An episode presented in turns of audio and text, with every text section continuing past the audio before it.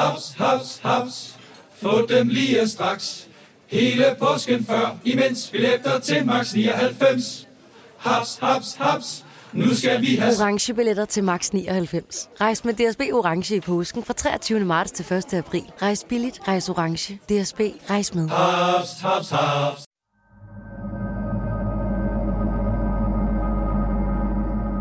I 1988 forsvandt en bare 15-årig pige sporløst tæt på den finske by Åbo, ikke langt fra hovedstaden. Hendes lig blev aldrig fundet. Tre år senere fandt en pensioneret fisker livet af en 17-årig kvinde en frysende oktoberdag i 1991 i en bugt nær Korsholm i det vestlige Finland. Og tre år efter, i 1994, blev en 21-årig kvinde fundet dræbt, denne gang i et vandreservoir 90 km syd for Korsholm. Der var tre års mellemrum mellem de tre forbrydelser. De tre ofre var født i 1974, og alle tre hed Pia til fornavn.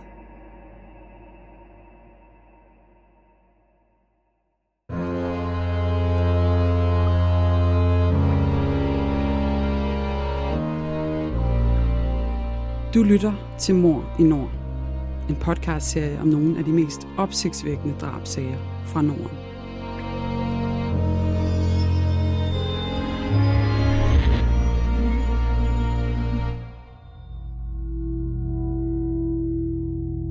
Det du nu skal høre er en virkelig historie. Den er researchet og fortalt af Janne Ågaard og læst op af Le Gammeltoft.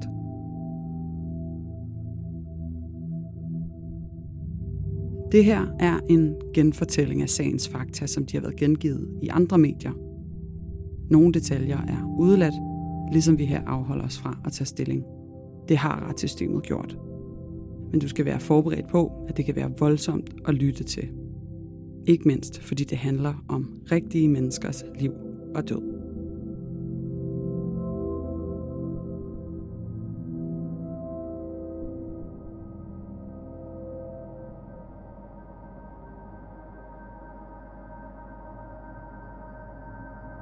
Den 15-årige Pia Ristikankar forsvandt sporløst den 7. oktober 1988. Ingen ved, hvad der blev af hende. Den blonde blåede pige forlod en eftermiddag sit hjem i den lille by Pikis, ikke langt fra Åbo i det sydlige Finland, for at overnatte ved en veninde. Hun havde skændtes med sin lillebror om, hvad de skulle se i fjernsynet, og da Pia ikke fik sin vilje, tog hun sin jakke og gik. Politiet tog ikke henvendelsen fra hendes far videre alvorligt, og sagen om den forsvundne teenager blev ikke prioriteret højt før mange dage senere. Men hendes dagbog viste, at hun blaffede regelmæssigt.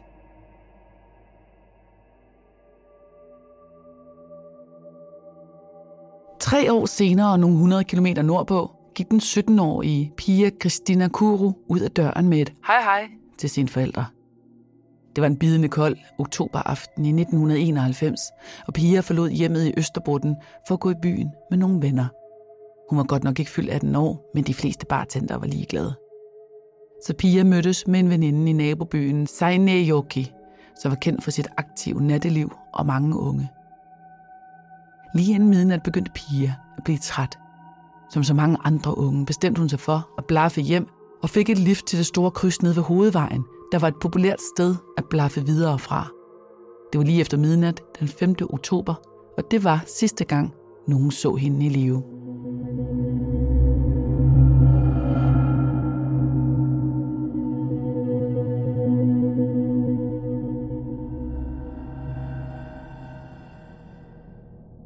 Morgen efter fandt en lokal fisker hendes lig i bugten, 80 km fra lyskrydset ved hovedvejen i Seinejoki. Hun var blevet voldtaget og kvalt.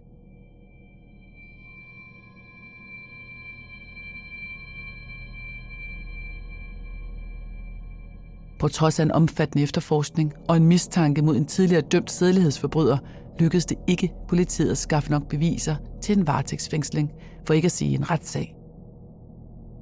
Men sagen blev liggende i baghovedet på kommissær Tapani Chikala fra Kriminalpolitiet i Vasa, også selvom den med tiden blev kold. Tre år senere, den 30. september 1994, gik den 20-årige Pia Marianne Tøjli hjemme fra lejligheden i Storkyro for at tage i byen sammen med en veninde. Pias kæreste var på ferie i Italien, og hun havde brug for at komme lidt ud. Veninden var træt, men Pia var fuld af energi og blaffede alene til Seinejoki, der lå bare 20 km derfra. Med sine 65.000 indbyggere og mange musikfestivaler tiltrækte Seinejoki unge fra hele regionen. Der var masser af bar, klubber og live musik året rundt, så Pia tog videre til en lokal bar ved navn Wall Street. Her blev hun set ude foran omkring midnat den 1. oktober. Men Pia kom aldrig hjem den nat, og politiets efterforskning af hendes forsvinden gav ingen spor. Intet manglede i hendes hjem. Hendes pas lå der, og der blev intet hævet på hendes konto. Over seks måneder senere, i marts 1995, vaskede hendes delvis nøgne lig op på stranden ved et stort vandreservoir tæt på Nurmo omkring 10 km derfra. Jeg gik et ung par en tur, da de så kroppen ligge på sandet. Livet var opløst, men obduktionen var stadig mulig, og den viste, at hun ikke havde vand i lungerne. Hun var ikke død ved en ulykke, men sandsynligvis død ved kvælning. Hendes lig var præg af seksuel vold.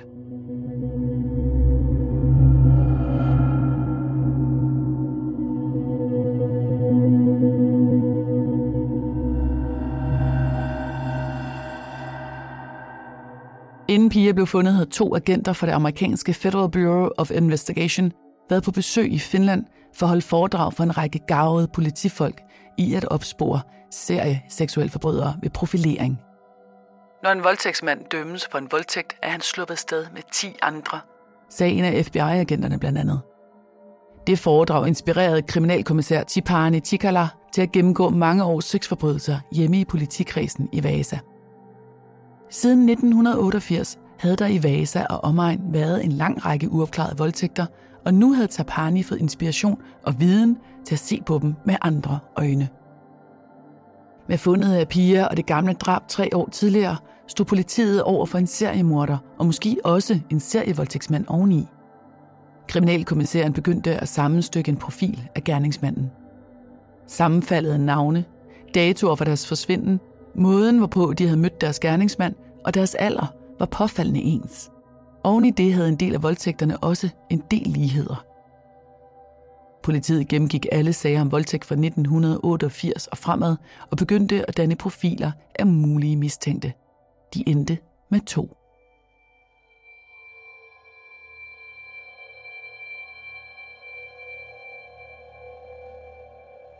Den ene gerningsmand tog på bar og værtshuse, hvor han observerede kvinder, der var beruset på en bar. Når det gik alene hjem, stod han klar til at overfalde og voldtage dem i en gyde. Den anden gerningsmand havde bil og samlede blaffer op. Han nåedes nogle gange med at voldtage, andre gange dræbte han også sine offer. De to piger havde blaffet hjem fra byture og mødt gerningsmanden. Havde han overvåget dem og planlagt det, eller var det et rent tilfælde, at han samlede to lyshårede, blåøjede piger ved navn Pia op, der begge var født i 1974? De to dræbte blev begge udsat for voldtægt. De var begge blevet kvalt og bagefter smidt i vandet for at skjule eventuelle beviser. Det var næsten som manuskriptet på en dårlig thriller, hvis ikke lige det var fordi, at det var dødeligt alvor.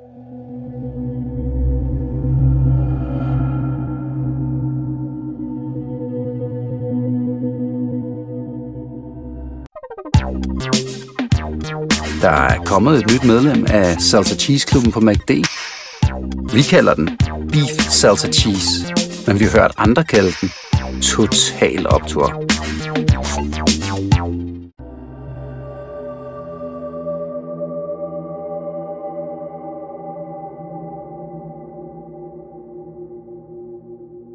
Politiet koncentrerede sig om de to påviselige drab i 1991 og 1994, da den første forsvinden i 1988 skete i naboregionen. Og uden lige ville det være svært at bevise, at den første Pia var en del af en serie. Drabene på Pia K og Pia T blev hurtigt lagt sammen til en og samme efterforskning, og jagten på seriemorderen gik i gang med Tapani Tikala i spidsen. Obduktionen af Pia Kuro i 1991 havde været mere end grundig. Hun blev fundet få timer efter at være blevet dræbt, og selvom hun lå i vand, gjorde de retsmedicinske eksperter flere usædvanlige fund. Hun havde en mærkelig aflang markering på den ene balle, som et aftryk af et større stykke værktøj, der havde efterladt aftryk i huden. I hendes ene jakkelomme var der mange bitte små, bare 1 mm små metalkugler. Oven i det blev der fundet flere end 20 tæppefibre på hendes tøj.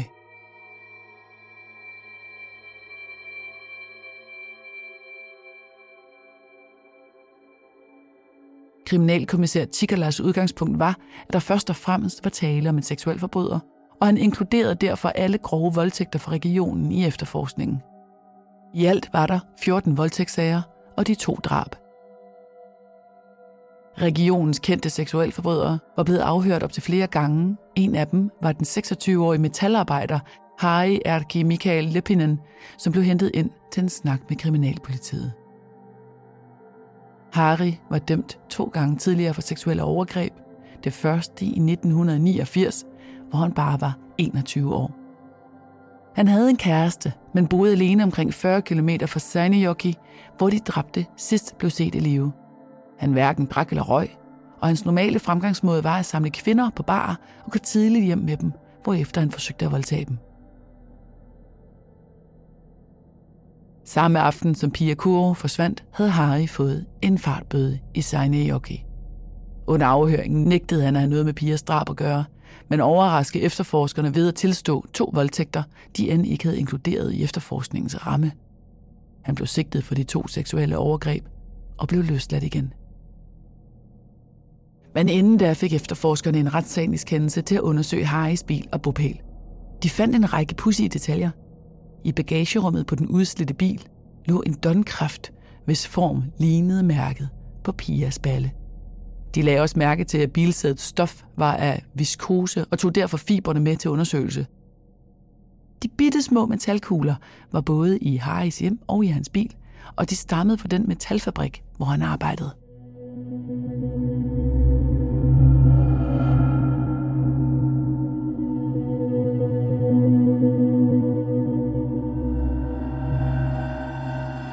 Nu havde politiet nok til at bryde anholde Harry på hans bopæl i Styrkedo og sigte ham for drabet på Pia Kuro.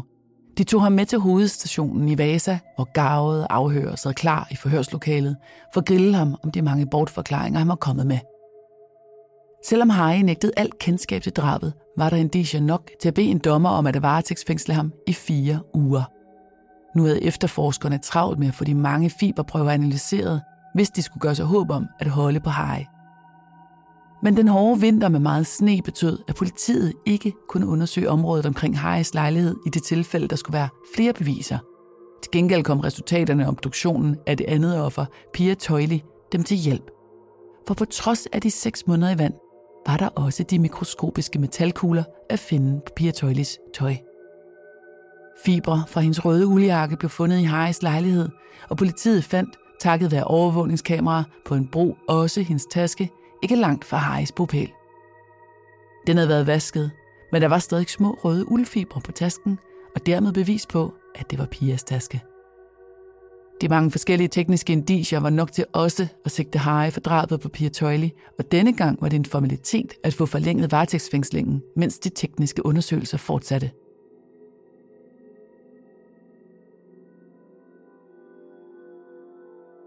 Der var tæt og løbende kontakt mellem de lokale efterforskere i Vasa og det nationale retsmedicinske institut i Helsinki.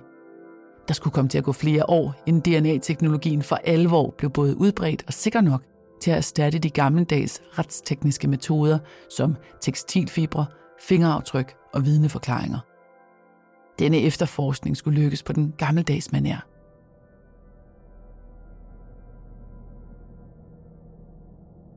Da sneen smeltede i foråret 1995, kunne politiet endelig afsøge området omkring den bygning, hvor Harry boede.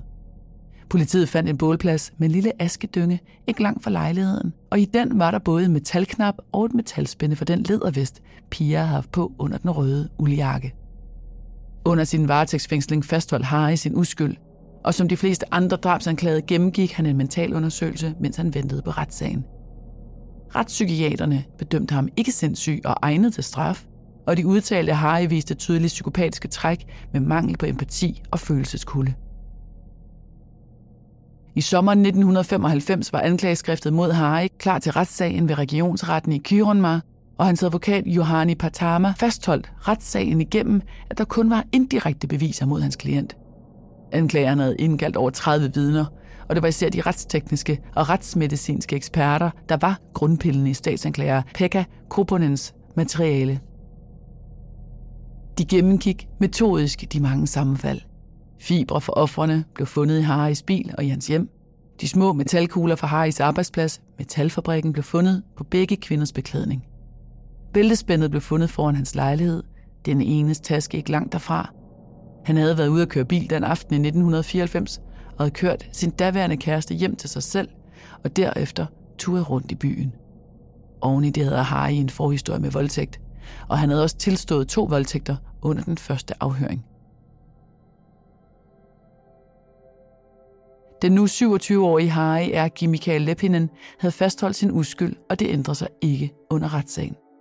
Den 6. marts 1996 faldt regionsrettens dom på 8 års fængsel for hver drabne i alt 16 år, hvilket førte til øjeblikkelig anke for både statsanklageren og den dømte selv.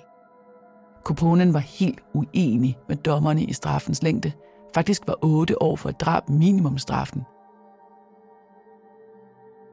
I Finland skældnes der mellem et planlagt drab og et almindeligt drab, ikke ulig det amerikanske first degree og second degree murder, altså mor med fortsat mod det ikke planlagte drab. I den danske straffelov skældner man ikke på den måde. Fortsat i dansk lov forudsætter udelukkende, at gerningsmand med rimelighed kan forvente, at hans gerning medfører en anden persons død. Hvis man kvæler et andet menneske længe nok, dør vedkommende. Året efter, i juli 1996, kom ankesagen for Vasas appeldomstol. Harry sad fortsat fængslet og mødte op sammen med sin forsvar til den tre dage lange høring. Også begge kvinders pårørende var til stede. Det var også kriminalkommissær Tapani Chikala og hans makker. Appelretten stadfæstede regionsrettens dom om, at Hai var skyldig i begge drab og i voldtægt. De hævede straffen til 20 år og 6 måneder. Det på trods af, at de ikke fandt det bevist, at Harry havde planlagt drabene på forhånd. Oven i fængselsstraffen skulle han betale sagens omkostninger og begravelserne for sine to ofre. Harry prøvede at få sagen genoptaget ved højesteret i december 1996, men de afviste hans anmodning Harry blev dog prøveløsladt i 2004 efter bare 10 års afsoning i en alder af 36 år. Det har ikke været muligt for os at finde ud af, hvor han er i dag. Den 15-årige pige Ristikankara blev aldrig fundet. Hun blev formelt erklæret død den 1. januar 2011.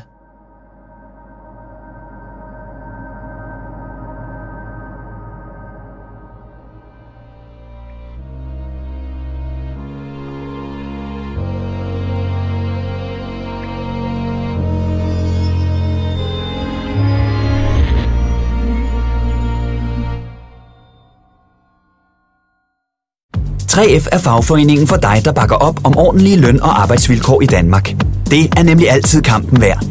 Bliv medlem på 3F.dk og få en masse fordele og muligheder, som blandt andet fri adgang til alle 3F Superliga-kampe til dig og en ven, løntjek, hjælp til efteruddannelse og meget, meget mere.